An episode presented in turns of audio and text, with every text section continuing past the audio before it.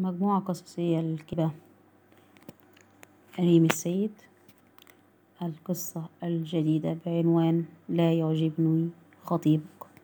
قالتها جدتي بعد رؤيتها لخطيبي لأول مرة وسط تجمع كبير العائلة. ضايقني ذلك كثيرا وبدأت أسرد لها مميزاته وكم يحبني ويعدني بكل السعادة معه إلا أنها لم تقتنع أبدا وأردفت قائلة لا تتسرعي بخطوة زواجك.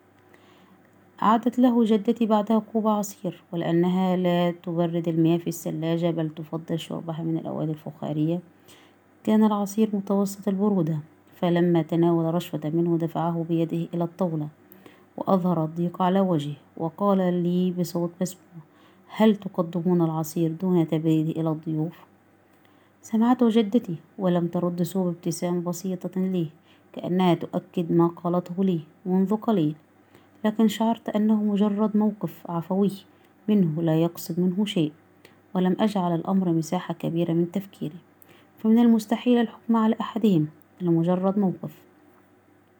قبيل عقد القران أصر على إجراء فحوصات الزواج رغم أن الجميع في بلدتنا يقوم بالحصول عليها ببعض المال من داخل المشفى كي لا نشقى ونضيع الوقت. لكنه بكل حزم قال أخاف أن أتفاجأ بعد الزواج أن هناك أي مشكلة تمنعك من الإنجاب وقعت جملته على صدري فشعرت ببرودة تسري في بجسدي في جسدي من الصدمة.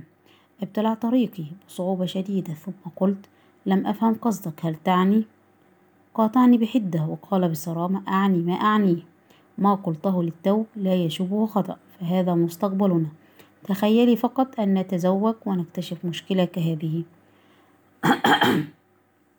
هل الطلاق أفضل أم فض الخطبة؟ أعلم أني عدته صريحا جدا لكن ليست لهذه الدرجة. لكن بالفعل اقتنعت بكلامه وقررت إجراء الفحوصات والتي أظهرت أن كل أموري بخير. كذلك كان هو الآخر بخير. خرجنا من المشفى بعد الحصول على الورقة الموقعة والابتسامة تغشاه. لكن فجأة توقفت نظر لي باستغراب وقال ماذا هاكي؟ بمنتهى الهدوء قمت بخلع خاتم الخطبة من يدي وقلت كنت في البداية أعتقد أن مشكلتي معك بسبب صراحتك الجارحة أحيانا لكني اكتشفت أن المشكلة أكبر وهي أني فقدت الأمانة معك بكلامك الصادق ماذا لو حلت مشكلة حلت مشكلة بعد زواجنا؟ هل سترمي بي؟ حديثك يوم أخبرتني بإجراء الفحوصات كان جارحا حد الوقاحة. ربما لو قلت لي نريد الاطمئنان فقط على صحتنا لما أشعرتني بما شعرت به. لكنك يومها أرسلت لي شفرة بين كلماتك. أني لست سوى آلة للإنجاب. إما أن تصلح فتتزوجها أو تفسد فترمي بها. أفقدتني الأمان لذا سأبحث عنه بمكان آخر. لم يستطع الرد فكانت المرة الأولى التي أحاوره فيها بنفس طريقته. الجارحة. ذهبت مباشرة لبيت جدتي وأنا أخبرها بما حدث. قالت وهي تربت على كتفي الحمد لله على كل شيء. سألتها ماذا قصدت؟ يوم همست لي أنه لا يعجبك. ابتسمت وقالت وقت أن دخل بدأ يجول بنظره على الجميع مدققا بعينه في تفاصيلهم وقد بدأ على وجهه الإعجاب حين رأى بنات خالاته. ثم جلس بدأ يتفحص كل جزء في البيت وقد بدأ على وجهه الضيق حين رأى الحصر مفروش على الأرض بدل السجاد.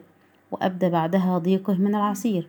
صراحته الشديدة في إبداء مشاعره غير مكترث لمشاعر من معه جارح للغاية. لم يهمه أن تغارين لو رأيت تلك البسمة ونظرة الإعجاب التي علت وجهه تجاههن. لم يهمه أن أحزن من نظراته لبيتي العتيق. لم يهمه كوني أجلس وأسمع متعمدا إبداء رأيه بإحراجي. قمة الوقاحة هي قصد الكلام الجارح الصادم ووقعه على النفوس بحجة أنها صراحة انتهى التسجيل.